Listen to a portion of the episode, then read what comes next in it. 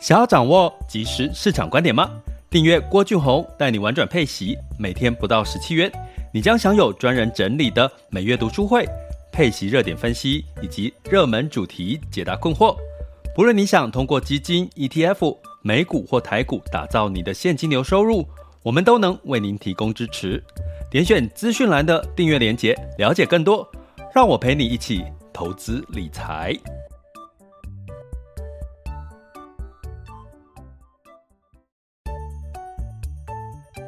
想要掌握即时市场观点吗？订阅郭俊宏带你玩转配息，每天不到十七元，你将享有专人整理的每月读书会、配息热点分析以及热门主题解答困惑。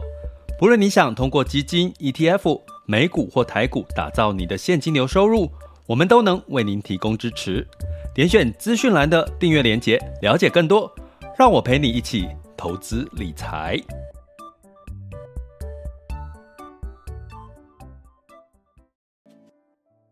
各位亲爱的学员以及听友们，大家中午好、下午好、晚上好。今天来到二零二二年的二十月，我我脑袋是怎么了？二零二二年的这个五月二十六日周四的时间，哈，这个呃，今六五月终于要过了。其实我是开心，五月要过了，因为你不觉得又六月可以让我们还蛮期待的？期待什么？期待。呃，台湾的这个确诊的这个人数到六月、七月一定是慢慢下降嘛，对不对？所以当然要期待六月。那六月初又有一个连假，对不对？三天的端午连假。嗯，虽然你说疫情啊，可是我觉得至少你可以休息，多休息一天，应该都是很棒的事情哈。那再加上，其实有很多相关的数据呢。慢慢呢，也真的似乎已经到顶的一个感觉了齁。那为呃到顶不代表就是市场就要整个大反弹了齁。到顶的意思应该是说，接下来你要再跌升，其实好像也不容易了。那我们可以从这个美联储在这个昨天的这个会议记录里面。提到呢，就是每一次开会升两码，每一次开会升两码这样的讯息。那这样的讯息就是比较偏正常，然后呃，因为我们最担心市场最担心的就是你突然之间说我升三码，哈，哪一次会议突然说要升三码？那这个事情我觉得，呃，还是要提醒各位哈，我今天要跟各位聊的一件事情，我觉得对大家应该是 会蛮受用的，就是说。其实啊，因为现在媒体很发达哈，所以不管是从官方，从一般这个民间企业啊，他们在发布讯息，他会透过公关稿、新闻稿哈，那嗯，目的目的是把他的政策做一次传导，传导呢就是把这个。相关的信息先预告你，预告你呢，就会产生了一些结果。什么结果呢？可能就是市场就涨涨跌跌，先涨涨跌跌，或者是诶预告出这个结果，发现民意沸腾，哦，民意就觉得不好啊，反对啊，反弹，诶那可能他在正式推出来的时候，他就可以再做修正，哦，这个是现在媒体的一个做法，在操作媒体，我觉得用操作两个字也不为过，哦。那所以呢，如果我们都身处在这个社群媒体的这个时代，那你要学着就是善用媒体社群，而不是你要被社群媒体操控哦。这个我觉得是一个蛮重要的事情哦。那嗯，所以呢，我其实自己常常有有时候也会有一些迷失啦。什么迷失呢？比如说，哎，人家讲一些什么 podcast 的主题，就是比如说流量很好哈，或者是 YouTube 或什么的。那呃，比如说我讲的就是我三跟着市场的节奏去讲一些主题哈，或者是我觉得现在需要告诉大家的事情，可是它往往不代表现在就是最好的蹭流量的一个主题哈。所以呢，呃，有时候我也会迷失。比如说，我在讲我的讲 ETF 高高配息、高股息的 ETF，而且把 ETF 的名称写出来，通常那一集的流量都会特别的高哈。所以可想而知，如果我今天是一个新闻媒体，我是要蹭流量，我一定要想尽想方设法的让你吸引到你的这个目光。然后让你会愿意点进去听，吼，所以通常这样的状况，你就会用制造出很多的高潮，制造出很多的高潮，让你去点进去那个，因为新闻媒体太多吧，你在 Light Day 就看到一堆，对不对？你要你要你要选择要不要点进去，就你都是看它的标题，吼。所以呢，呃，从这边是要跟各位讲一个事情，就是说，社群就是媒体很多的声音喊出来，但是不见得会发生。所以我要讲的是，美联储现在应该是，如果以通膨可能到顶哦，我我其实昨上一次的 podcast 有跟各位讲过，大家去观察一下俄罗斯的股市哈，俄罗斯的股市最近是近一个月上涨了三十几个 percent 哦，那。所以呢，是不是你可以某种程度去解读市场已经对俄乌战争的情势已经有一点麻木，或者是已经有点觉得差不多了啦，就是这样了。那通膨，哎，差不多了啦，就是这样。升息升多少？最多我跟各位上次有提过一个几率是升到十一码的几率变高了，可是就差不多了啦。油价哦，十一百多块，好像现在如果没有再发生什么事情，好像。也差不多了啦，所以在这样子的一个情况的一个的的情况下呢，似乎在这个在过度修正的几率就不太大了。我们等一下会看到我们的 VIX 恐慌指数也是一样，差不多了啦，就是在二十几、二十七、二十八、二十九上下徘徊。哎，十年期美债殖利率差不多了啦，就是在二点八、二点九三左右徘徊哈。这个呢，你会看到这个这个所有的数据都差不多，就是这样的时候，包含美元哦，你会知道，诶，是它其实就是慢慢酝酿。另外，我六月份我最近写了一封信给我们的所有的这个朋友。筑底两个字似乎在六月份即将要发生这样子的一个情况，因为所有的数据都差不多。可是这是讲美国，我们把这个区域再分得清，我们把每个区域现在的状况不太一样。这是美国，那台湾呢？台股呢？台股我有跟各位提过，其实在六月之后才进入到台湾的很多数据的高基期，也就是说，台湾在去年的六月很多数据都都。都创新高，所以你今年要对比去年创新高的几率很低，所以对台湾来讲，反而是正在准备要发生美国三月份要发生的事情哈。所以我在这边也特别提醒一下，如果你投资台股的比重比较高一点，可以适度的在这段时间五月的时候，适度的比如说获利了结，或者是部分的这个分配分散风险到不同的一些国家或者是区域或产业哈。我相信呢，应该会是对六月份的这个有帮助了哈。那呃，当然呃，我们在七月才要做一次的汰弱刘强的汰弱刘强的点评哈，所以还有一个月，呃，请大家在那个呃忍耐一下哈。我们学员，那我们学员很可爱，最近有一些新加入的这个订阅学员，当然就是是希望能够有。这个投资组合点评的这个机会哈，那但是我们就是七月，然后昨天也有一位这个学员，呃，不是学员哈，就是有一位听友呢，就是请我喝了一杯咖啡哈，就是赞助我一杯咖啡哈，慧玲同学，那其实谢谢你哈，因为哎，你怎么知道我喜欢喝咖啡？是啊，没有，应该我常我常讲我我喝咖啡嘛，对不对？所以谢谢你，就是赞助我一杯咖啡。那当然更谢谢，更谢谢的是我长期支持我的这些订阅以及这个课程的这个朋友伙伴们哈。因为呃，在陪伴的过程，我一直知道我是在陪伴你们。其实你们也是在陪伴我哦，你们其实也是在陪伴我。那本来我前就是之前有一集哦，不知道大家可能不见得有。仔细听到有一集我说，诶，我要送给我学员那个防疫茶，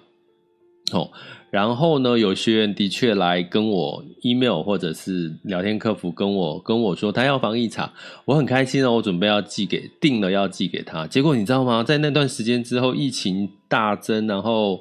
防疫茶就缺货，诶，防疫茶就真的缺货，所以呢，我就没有办法，就是送出啊，跟他们说抱歉。后来我努力的用我的这个人人人情，赶快去请我的中医师朋友帮我呢抢到了一些些的货，我赶快就寄给他们哦。所以呢，其实我觉得，其实这个陪伴式的过程哦，我觉得就是一个人情味，我我自己很喜欢。情味这件事。我以前在当主管的时候，我在上班当主管的时候，我常常被我底下的员工说。老板，你还没有人味哦！你老板，你还没有人味。可是我后来想一想，其实我从以前念书时期，我就是一个很有人味的人呐。怎么突然之间，我当了一个主管之后，换个脑袋之后，我就变成没有人味了哈？所以呢，现在回来。退到了这个，我现在做这些陪伴式的学习的的过程，我觉得我的人味 应该有吧，满满的人情味。我其实还蛮喜欢这种感觉的。那也希望在这个呃有点冰冷的下雨天，或者是这个疫情这些状状况之下，大家都还可以保持自己的呃人情味。我相信会让这个呃不管是线上的世界哦，或者是线下的世界，都会。让人家更感觉到有温度了哈，跟我觉得是一件很棒的事情哈。那我们今天要跟各位聊什么呢？其实，在聊这个、这个、这个，我刚刚讲媒体会释放讯息来试探哈，或者是会去找到一些吸金的话题，去吸引你，去增加它的流量哈。那呃，其实呢，从这个 ETF 跟基金的角度呢，其实我其实今天想要跟各位聊的是，其实他们有一个自己必须要坚守的原则哈。这个是如果你现在投资 ARK ARKK ETF 哈，这是一档 ETF 哈，方舟哈，方舟的这个这个资产管理公司所所所哦发行的一个 ETF。跟另外一档叫做美国增长基金，哈，那其实我我一直不想讲那，因为它跌了，近一年跌了百分之六五十七了，将近六十，我就不想讲它具体的名字。可是就是你只要看到美国增长基金这个字，都建议大家要稍微最近还是要稍微留意一下哈。所以我们今天要来聊一下这个十三 F 报告 这件事情，我要跟各位讲的。这个这个这个有关 ARK 跟这个呃基金的一些事情吼，好，那呃，OK。那我先跟各位讲一下哈，像 ARK 哈，就是方舟哈，这个女股神过去最知名的就是她的投资在创新的产业。那创新产业那就是属于成长型的类股哈。那过去她投资最大的比重是特斯拉哈。那在这个十三 F 报告的 Q one 的报告，二零二二年 Q one 的报告，特斯拉呢，它基本上的持仓量是减持了十七个 percent 哈。所以它其实是在过去它之所以那么有名，就是他大量持持仓持有这个特斯拉哈，那他现在在第一季也减持特斯拉大概是七个 percent。那第二个哈，最大最最知名的就是他比较持股比较多是医疗哈，可是他医疗不是传统的医药哦，他的医疗是属于那种创新医学，比如说 Teladoc Teladoc Health 就是所谓的这个偏远距医疗的这一个部分哈，就是远距，就是我们现在线上看诊的这些相关的技术哈，这是这个 ARK 的一个投资里面的一个持股哈，还有像 Coinbase 哈，就是所谓的跟这个呃数字货币有关系的一个平台哈，啊，还有这个数位支付啦，这些都是创新类的，创新类我们简单来讲就是偏成长型的一些。个股哈，那它的比重哈，就是相对来讲，就是有医疗啦，有消费，有科技哈。那基本上呢，它跌了五十六十个 percent，将近六十个 percent 哈。我最近其实在一个投资群里面，我有看到，其实这个很多人在投资这类成长型的这个类股哈。那在基金里面有一个叫美国增长基金。大概呢，它也跌了差不多，今年以来跌了六五十七个 percent，六十个 percent，将近六十个 percent 哈。那从一开始 在这个投资群里面，大家一直在喊加码加码加码加码加码，它越跌越加，越跌越加，对它有信仰。到现在我看到这个这个投资群里面，只要听到美国增长呢，就就那个翻白眼，然后就死鱼眼，然后就就就下面就没有人接话了哈。所以基本上。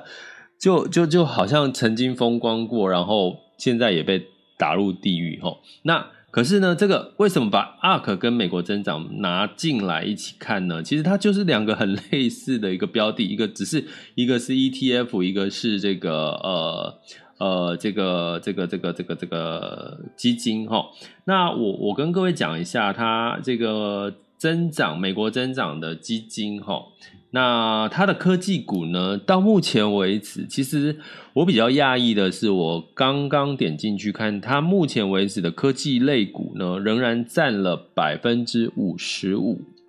好，仍然占了百分之五十五，哈，美国增长，哈，所以但是呢，你说科技股，诶，科技股你就想到 Apple 啊、Microsoft 啦、啊，呃，这个 Alphabet，哈，就是 Google 这些，可是你去看它最大的持股，哈，大部分都是跟什么有关系呢？哦、其实是像 Cloudflare，哈，就是这个 Snowflake，哈。就是这些都比较是偏成长型的类股。那成长型的类股，我们把它定义什么呢？定义就是它比较是，诶，它有未来性跟成长的题材，可是它到现在不见得是赚钱的。也就是呢，它可能不是有这个呃现金流，是稳定成长的现金流哈，free cash flow 哈。所以呢，它跟这个 ARK 我们把它拿出来比，其实都是一样，而且他们的跌幅今年以来都一样，跌了将近六十个 percent。那我要这边要讲的是什么如果你投资的这两档标的，你的确哦赔了六十个 percent，甚至更多，你得要怪你自己一点哦。为什么呢？你不能特别怪基金，因为方舟的 ARK 它的全名就是叫做创新 ETF。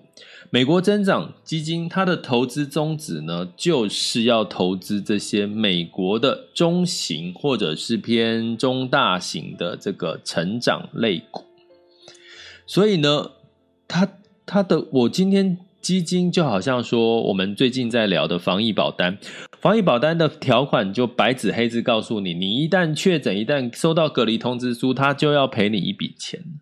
请问一下。它的合约可以改吗？请问一下，这档基金、这档 ETF，它在发行提出来，它的这个呃，给这个金管会哈，或者是这个呃证管会提出来，就是我这档基金就是一档创新成长的基金跟 ETF，那我不能改啊，市场市场景气变了，我不能改我的基金啊，我就必须要投资在这些这些标的，我只能去增加什么，减少什么。所以，我十三 F 报告，我我没有我没有跟各位讲巴菲特哦，巴菲特、波克夏以及桥水以及这个呃其他的我们索罗斯哦，我们在包含方舟，我们在观察，我们每一季都会帮学员去详细的给各位这个他们的增减持的持股的状况跟分析，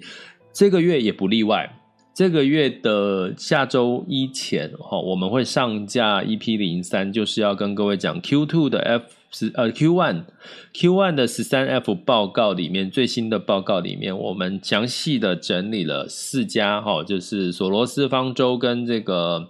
呃这个桥水跟波克夏哈，他们的持股以及他们做了哪些动作的细节哈，我们课程哈订阅学员课程会跟各位分享哈。那就当做我们五月份的一个收尾哦，六月份又是一个足底的开始，我们开始要着重在一些新的一些重要的一些主题哦，所以六月份的这个主题学习更重要哈，其实更更更更干货哈，所以其实就是大家订阅学员就是随就是找时间把课程听完看完，那你就不会累积到后面说，哎呀那么多的课压力好大，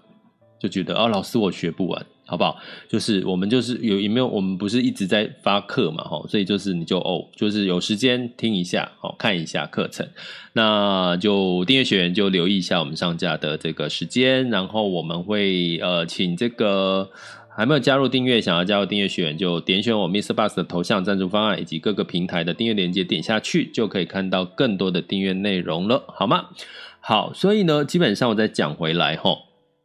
基本上呢，这些基金的规则、游戏规则就是要投资增长型的类股，美国的增长型的类股。所以这个时候呢，如果你说，哦，为什么我买了美国增长或买 ARK，我赔了六十个 percent？诶，为什么我买另外一档美国的这个基金或 ETF，它没有赔？诶，我买的这个这个基础建设的，它反而是这个正报酬。你不能这样比啊。因为他们投资的市场就不一样，但是他们不能下车啊！他们在这个时候，方舟阿克他不能下车，那美国增长他也不能下车。你看他投资科技类股，在到目前为止还有五十五个 percent 的比重投资在科技类股吼，那健康护理占了只占了十五个 percent。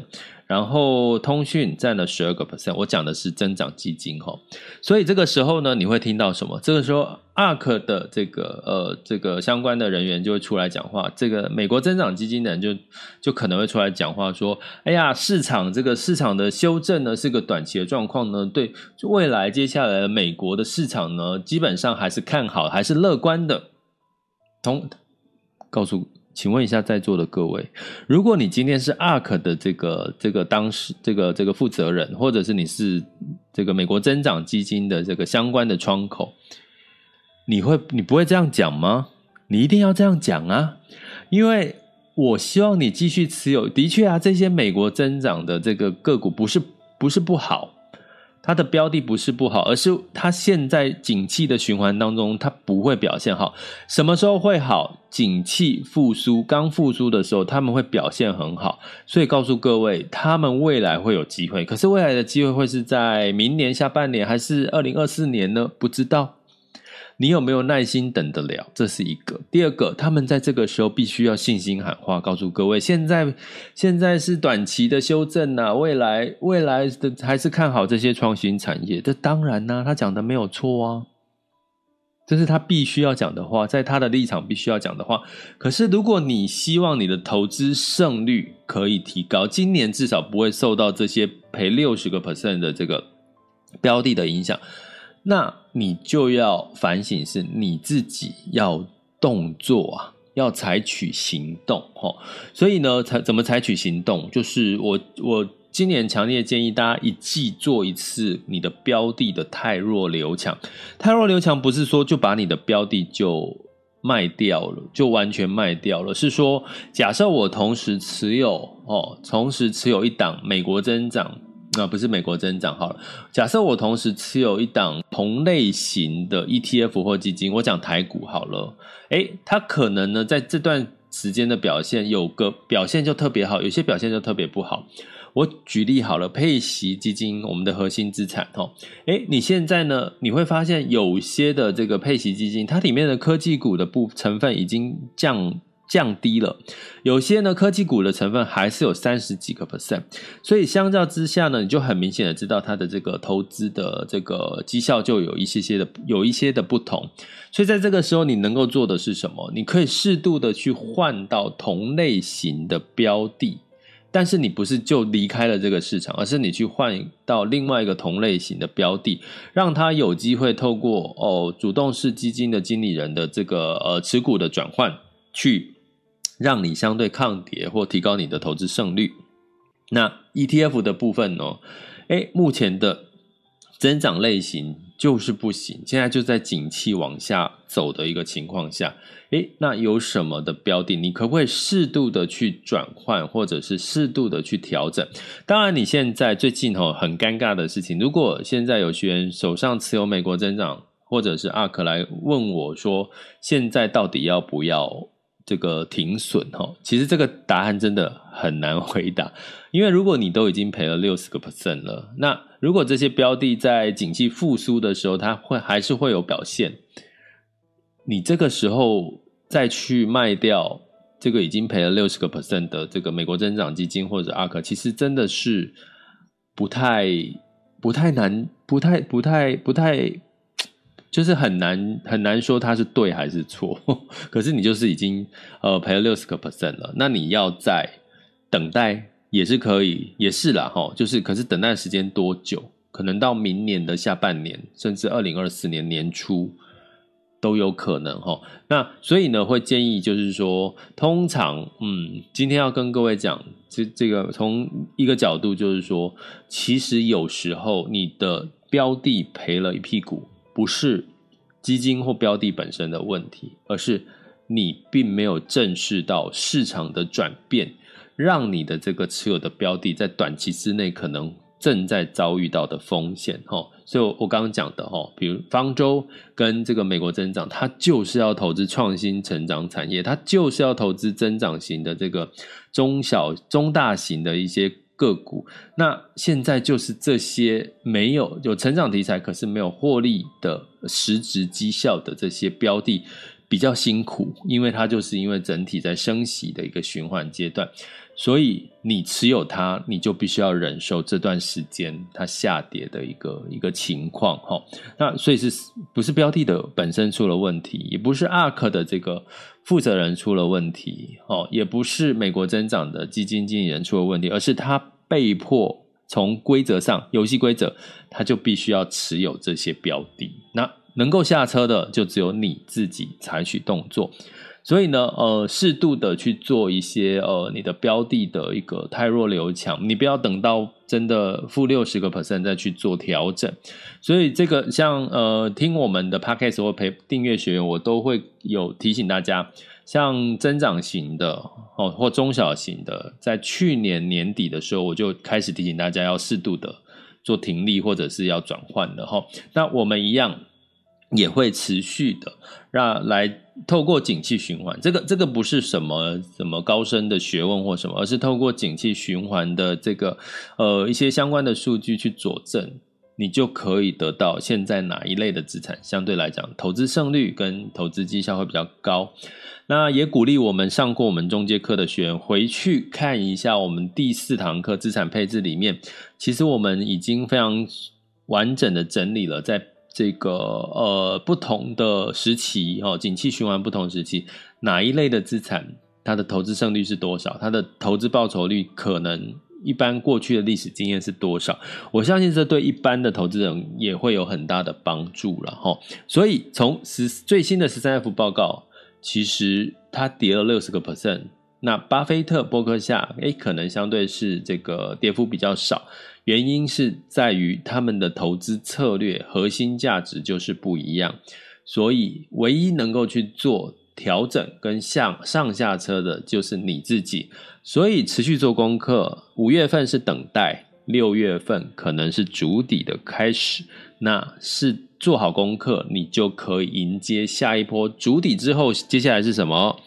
等待主底修正。等待主底，接下来不就是开始慢慢要酝酿反弹的机会了吗？哦，当然不是说马上哦，我还是要先提醒一下。所以这可是这个时候不就是你更要做好功课，准备它反弹的开始的时候吗？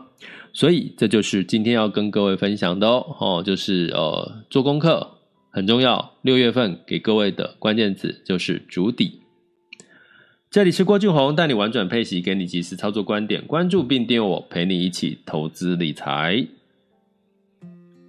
OK，那我们接下来进入到二零二二年的五月二十六日的全球市场盘势轻松聊。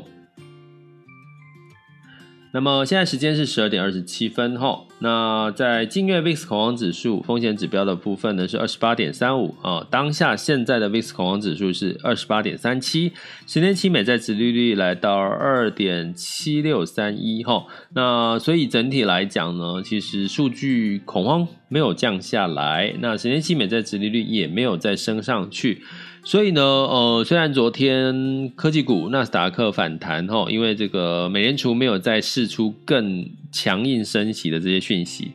呃，可是呢，反弹之后，我们讲反弹，什么叫反弹？反弹有可能就一日行情，所以你这个时候最近建议大家多看看美股的期货盘，美股期货盘现在又跌了，哦，又跌了差不多零点八个 percent，哦，纳斯达克，哦之类的。所以呢，呃，我们可能也还是哈、哦，建议大家就是比较，呃，用一个比较，呃，反弹就是反弹呐，哦，平常心等待的一个心情来看五月份的这个市场状况。那这个这个反弹的过程呢，我们来看一下哈、道琼上涨了零点六 percent，S&P 五百上涨零点九 percent，纳斯达克跟费城半导体分别上涨一点五一跟一点九八个百分点，这是美股的情况。欧股在这个反弹的一个情况，这个稍微这个收敛了一下，收敛了这个跌势之后，呃，逆势的小涨。泛欧六百上涨了零点六三 percent，德发英分别上涨零点六三、零点七三跟零点五一个百分点，哈，所以欧股也是收红的。那在雅股的部分，在这个这个周三的时候，的确也是上涨了零点八八 percent 嘛，哈。那 A 股也上涨，香港恒生指数也上涨，只有日经二二五小跌了零点二六，哈，这是这个周二的一个情况。那我们来看一下这个周，哦，今天，哦，目前的时间是十二点二十九分。呃，这个台湾加权指数是下跌九十四点，来到一万六千零九点，哦，下跌幅度是零点五八。柜买指数是下跌零点三五，哦，所以基本上呢，的确就是反弹呐、就都都最近的这个市场比较偏都是一个反弹的一个情况，哦。那呃，整体来讲，哈，台积电是来到一五百一十七块，下跌了一点三四 percent，嗯，所以这个是目前的台股状况。那 A 股的部分呢？A 股呢早盘是下跌，呃，后来又上涨了二十点，来到三一二七哈。上证指数上涨零点六 percent，哦，深圳指数上涨零点九 percent。所以呢，呃，之前有跟各位提过，呃，如果以台股是这个一万六是差不多是它的一个呃这个支撑点的话，那上证呢是一万呃三千一百五十点是它的压力点。哦，持续往，所以它到接近三千一百五的时候，在前天其实有一个比较大的跌幅，哦，现在又慢慢的要接近三三万三千一百五十点，那估计呢，哦，在这段时间，如果它能够冲上去三一五零到三一七八，然后成交量放大，对 A 股的表现会是比较好。可是你相对还看到最近 A 股的确是比较抗跌，哦，因为它正在景气循环的复苏。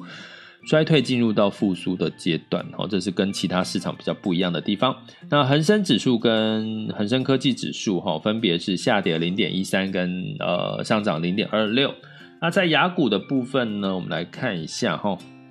目前呃日经指数是上涨了零点一六 percent，南韩指数上涨零点二八，新加坡指数上涨零点八一，哈，所以除了台股今天有比较明确的跌幅，其他的是雅股市场都是上涨的哈，所以呢，这个是目前的雅股的状况哈。那我也跟各位提过了，台股在六月开始，它很多的数据都会是高基期哈，所以大家要稍微谨慎一点哈，在台股的投资。那在能源的部分呢，布兰特原油上涨零点四 percent，来到一百一十四点零三美元每桶哦。那呃，上涨油价上涨原因是。美国的官方数据，汽油库存是下降的，库存又下降，所以当然油价就上涨了哈。那金价的部分呢，就是下跌了一个 percent，来到一千八百四十六点三美元。那这个